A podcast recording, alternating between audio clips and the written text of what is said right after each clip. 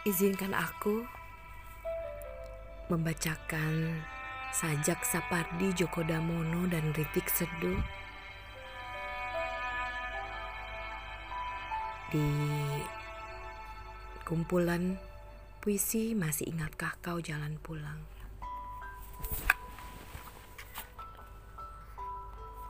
Kuberikan ini pada engkau yang masih buat aku selalu tersenyum yang membuat duniaku begitu berwarna.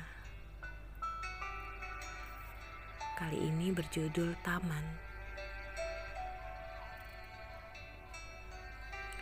Taman di pekarangan rumah kita adalah semesta yang menyaksikan biji tumbuh menjadi pohon, yang menyaksikan pohon tegak menggapai langit, menyaksikan daun menghijau dan menjadi coklat yang menyaksikan bunga mekar untuk kemudian layu, yang menyaksikan sepasang kupu-kupu kuning bertarung dan merendah ke tanah basah, yang menyaksikan pohon rambar berputar melilit jaringan kawat, yang menyaksikan bunga kuning, merah, dan ungu menggoda lebah yang tak henti-hentinya bersenandung yang menyaksikan pucuk perdu digoyang angin tanpa bau dan tak kasat mata. Yang menyaksikan kau dan aku sedang menyaksikan segalanya peralatan alam itu. Yang mendengarkan suara-suara yang kita kenal sejak kau dan aku duduk diam mendengarkan kasih sayang yang bersaut-sautan di kedua otak kita yang sengit warna dan aromanya yang amin bunyinya. Semoga disemogakan apa yang kita inginkan. Terima kasih untuk mendengarkan. Kesaksian Akhir Abad Karya W.S. Rendra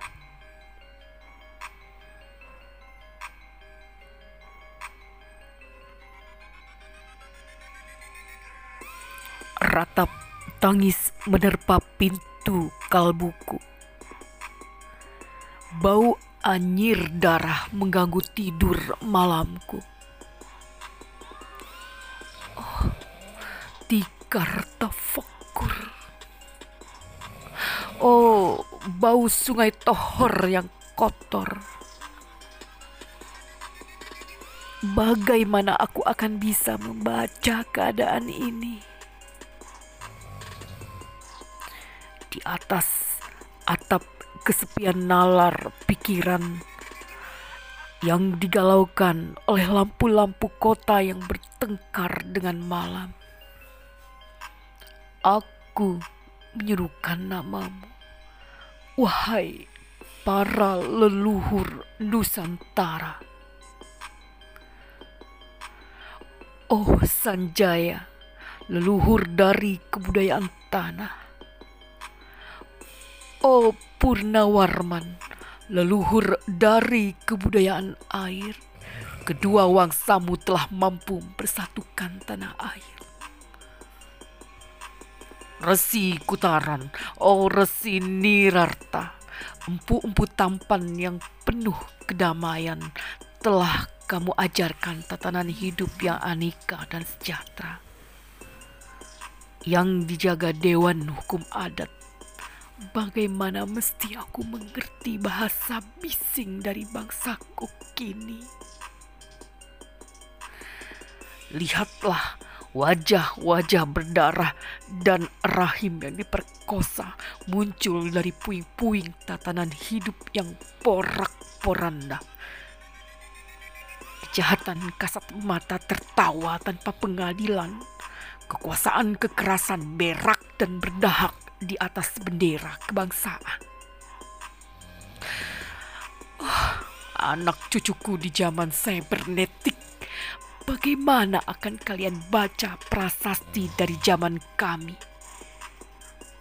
Apakah kami akan mampu menjadi ilham kesimpulan ataukah kami justru menjadi sumber masalah di dalam kehidupan?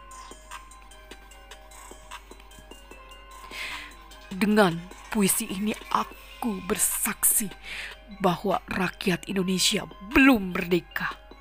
Rakyat yang tanpa hak hukum bukanlah rakyat yang merdeka. Hak hukum yang tidak dilindungi oleh lembaga pengadilan yang mandiri adalah hukum yang ditulis di atas air. Bagaimana rakyat bisa merdeka bila polisi menjadi abdi pemerintah yang melindungi hak warga negara? Bagaimana rakyat bisa disebut merdeka bila birokrasi negara tidak mengabdi kepada rakyat, melainkan mengabdi kepada pemerintah yang berkuasa? Bagaimana rakyat bisa merdeka bila provinsi-provinsi sekedar menjadi tanah jajahan pemerintah? Tidak boleh mengatur ekonominya sendiri, tatanan hidup masyarakatnya sendiri, dan juga keamanannya sendiri. Ayam, serigala, macan, ataupun gajah, setiap orang juga ingin berdaulat di dalam rumah tangganya. Setiap penduduk ingin berdaulat di dalam kampungnya. Dan kehidupan berbangsa tidak perlu merusak daulat kedaerahan Hasrat berbangsa adalah naluri rakyat untuk menjalin ikatan daya cipta antar suku yang penuh keanekaan kehidupan dan memaklumkan wilayah pergaulan yang lebih luas untuk merdeka bersama. Dengan puisi ini aku bersaksi bahwa sampai saat puisi ini aku tanda tangani, para elit politik yang berkedudukan ataupun yang masih di jalan tidak pernah memperjuangkan sarana-sarana kemerdekaan rakyat. Mereka hanya rusuh dan gaduh memperjuangkan kedaulatan golongannya sendiri. Mereka hanya berdaulat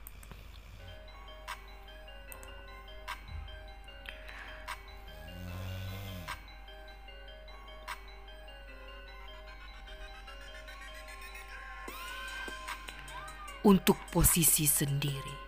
Mereka tidak peduli kepada fungsi hukum, fungsi polisi, atau fungsi birokrasi. Dengan picik, mereka akan mendaur ulang malapetaka negara yang telah terjadi. Oh, Indonesia. Ah, Indonesia negara yang kehilangan makna dengan rakyat yang kehilangan kemanusiaan maka negara tinggal menjadi peta. Itu pun peta yang lusuh dan hampir robek pula. Pendangkalan kehidupan bangsa telah terjadi. Tata nilai rancu, dusta dan kekerasan halal. Manusia sekedar semak belukar yang dikacau dan dibakar. Paket-paket pikiran marah dijajakan, penalaran yang salah mendorong rakyat terpecah belah. Negara tak mungkin kembali diutuhkan tanpa rakyatnya dimanusiakan dan manusia tak mungkin menjadi manusia tanpa dihidupkan hati nuraninya. Hati nurani adalah hakim adil untuk diri kita sendiri Hati nurani adalah sendi dari kesadaran akan kemerdekaan pribadi. Dengan puisi ini aku bersaksi bahwa hati nurani itu mesti dibakar, tidak bisa menjadi abu. Hati nurani senantiasa bersemi meski sudah ditebang putus di batang. Begitulah fitrah manusia, ciptaan Tuhan yang Maha Esa. Candi Ceto 31 Desember 1999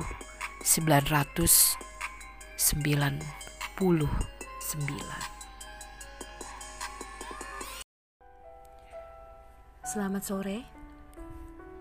Assalamualaikum warahmatullahi wabarakatuh. Sore ini aku ingin berbagi tentang sebuah narasi yang di buat oleh Kiai Mustafa Bisri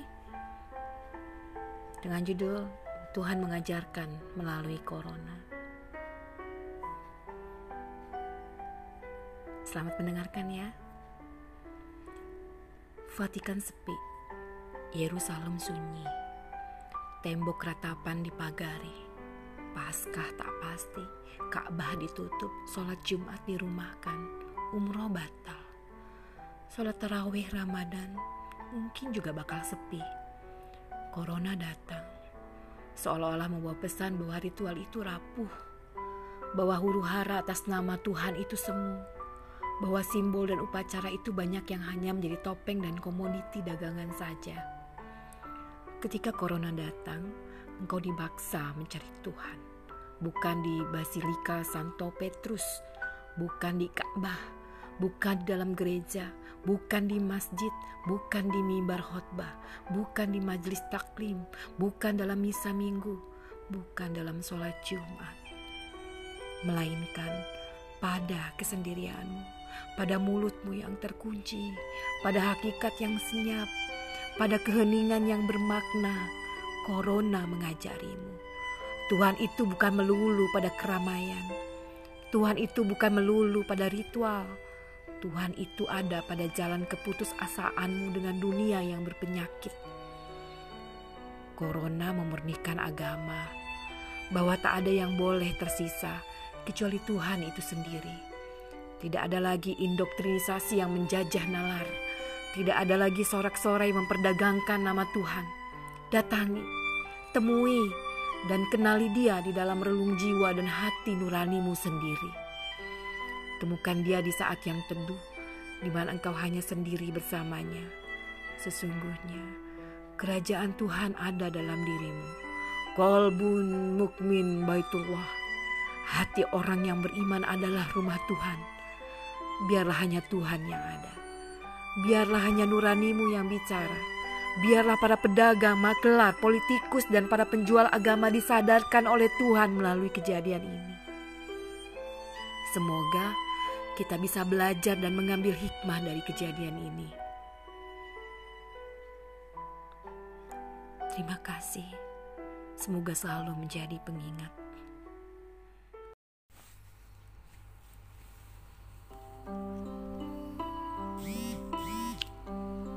Aku Mau oleh Puspita Juliawati. Aku mau, itulah semboyanmu, kau wanita pemberani. Di saat semua orang tunduk dengan aturan, kau menentang kepercayaan nenek moyang. Bukan, bukan karena kau gadis pembangkang, tapi kemuliaan hati dan keluasan pikiranmu yang membuatmu ingin kesetaraan untuk kaum wanita yang disebut dengan emansipasi. Kau yakin bahwa wanita tidak hanya harus tahu cara memegang sudip dan wajan, tapi wanita juga harus tahu caranya memegang kekuasaan. Wanita tidak hanya harus tahu cara memeras santan, tapi wanita juga harus tahu apa itu kebebasan wanita tidak hanya harus tahu tentang keuangan, tapi wanita juga harus tahu tentang ilmu pengetahuan. Dengan berbagai usahamu, kau sejajarkan wanita bangsamu ini di mata dunia. Dengan lantang kau berkata, Gadis yang pikirannya sudah dicerdaskan, pandangannya diperluas, tidak akan sanggup lagi hidup di dunia nenek moyang. Habis gelap, terbitlah terang. Terima kasih Raden Ajeng.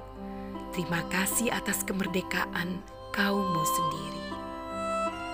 Dirgahayu R.A. Kartini 2020 Semangatmu selalu di hati. Selamat sore. Assalamualaikum warahmatullahi wabarakatuh. Sore ini aku ingin berbagi tentang sebuah narasi yang dibuat oleh Kiai Haji Mustafa Bisri dengan judul Tuhan mengajarkan melalui corona. Selamat mendengarkan ya. Vatikan sepi, Yerusalem sunyi, tembok ratapan dipagari, Paskah tak pasti, Ka'bah ditutup, sholat Jumat dirumahkan, umroh batal. Sholat tarawih Ramadan mungkin juga bakal sepi. Corona datang, seolah-olah membawa pesan bahwa ritual itu rapuh, bahwa huru hara atas nama Tuhan itu semu, bahwa simbol dan upacara itu banyak yang hanya menjadi topeng dan komoditi dagangan saja. Ketika corona datang, engkau dibaksa mencari Tuhan, bukan di Basilika Santo Petrus, bukan di Ka'bah, bukan di dalam gereja, bukan di masjid, bukan di mimbar khotbah, bukan di majelis taklim, bukan dalam misa minggu, bukan dalam sholat Jumat, melainkan pada kesendirianmu, pada mulutmu yang terkunci, pada hakikat yang senyap, pada keheningan yang bermakna, corona mengajarimu. Tuhan itu bukan melulu pada keramaian. Tuhan itu bukan melulu pada ritual Tuhan itu ada pada jalan keputusasaanmu dengan dunia yang berpenyakit. Corona memurnikan agama, bahwa tak ada yang boleh tersisa kecuali Tuhan itu sendiri. Tidak ada lagi indoktrinisasi yang menjajah nalar. Tidak ada lagi sorak-sorai memperdagangkan nama Tuhan. Datangi, temui, dan kenali dia di dalam relung jiwa dan hati nuranimu sendiri. Temukan dia di saat yang teduh, di mana engkau hanya sendiri bersamanya. Sesungguhnya, kerajaan Tuhan ada dalam dirimu. Kolbun mukmin baitullah. Hati orang yang beriman adalah rumah Tuhan. Biarlah hanya Tuhan yang ada. Biarlah hanya nuranimu yang bicara. Biarlah para pedagang, makelar, politikus, dan para penjual agama disadarkan oleh Tuhan melalui kejadian ini. Semoga kita bisa belajar dan mengambil hikmah dari kejadian ini. Terima kasih. Semoga selalu menjadi pengingat.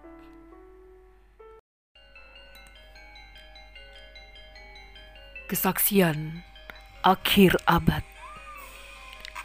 Karya W.S. Rendra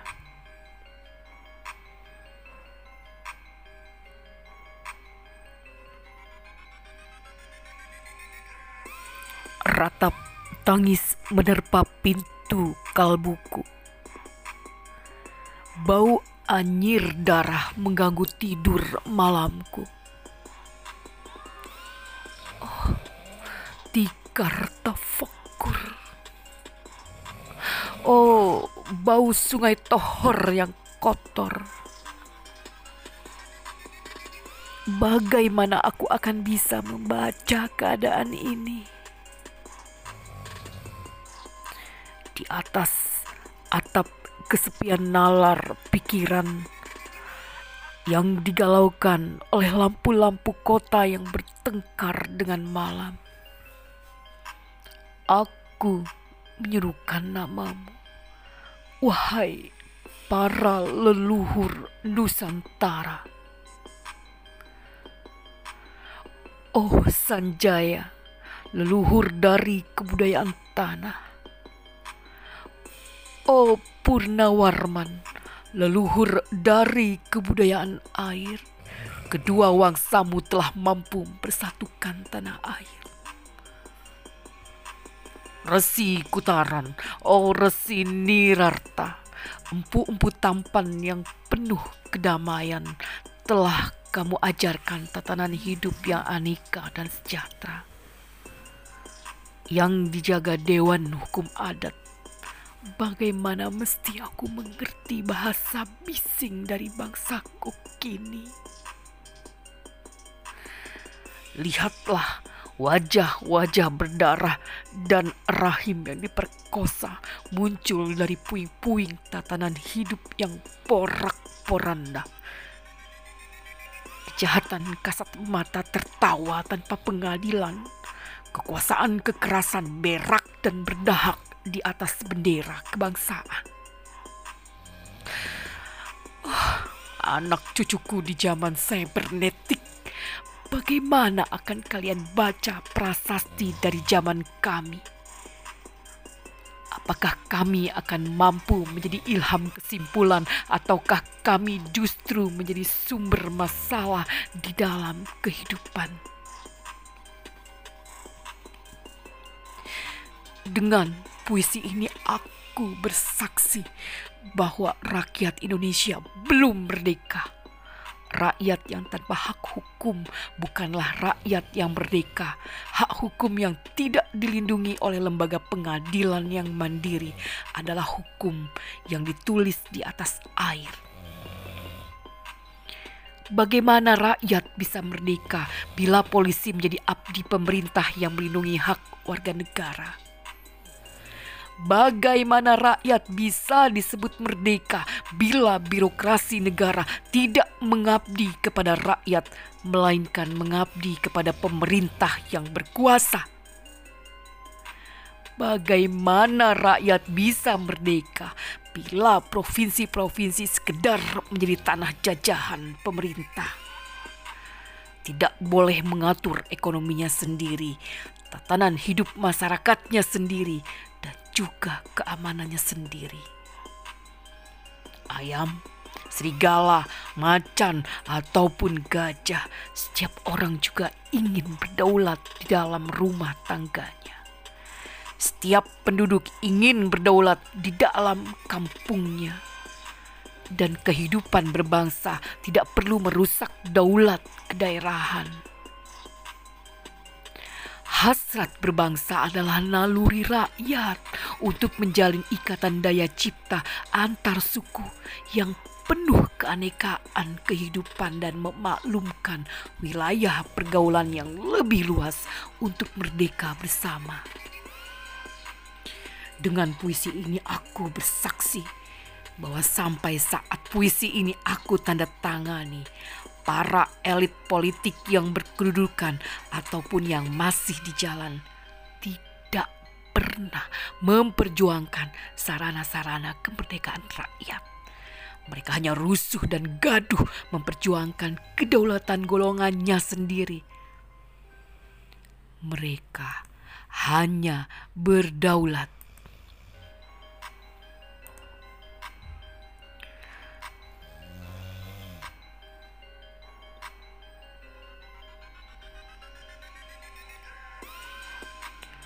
untuk posisi sendiri. Mereka tidak peduli kepada fungsi hukum, fungsi polisi, atau fungsi birokrasi. Dengan picik, mereka akan mendaur ulang malapetaka negara yang telah terjadi. Oh, Indonesia. Ah, Indonesia negara yang kehilangan makna dengan rakyat yang kehilangan kemanusiaan maka negara tinggal menjadi peta. Itu pun peta yang lusuh dan hampir robek pula.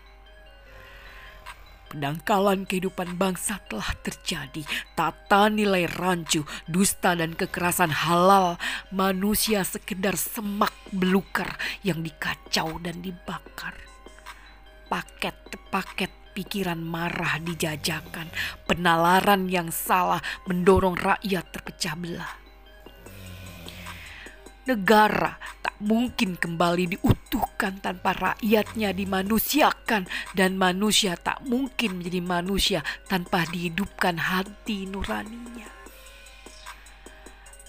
Hati nurani adalah hakim adil untuk diri kita sendiri Hati nurani adalah sendi dari kesadaran akan kemerdekaan pribadi. Dengan puisi ini aku bersaksi bahwa hati nurani itu mesti dibakar, tidak bisa menjadi abu. Hati nurani senantiasa bersemi meski sudah ditebang putus di batang. Begitulah fitrah manusia, ciptaan Tuhan yang Maha Esa. Candi Ceto 31 Desember 1999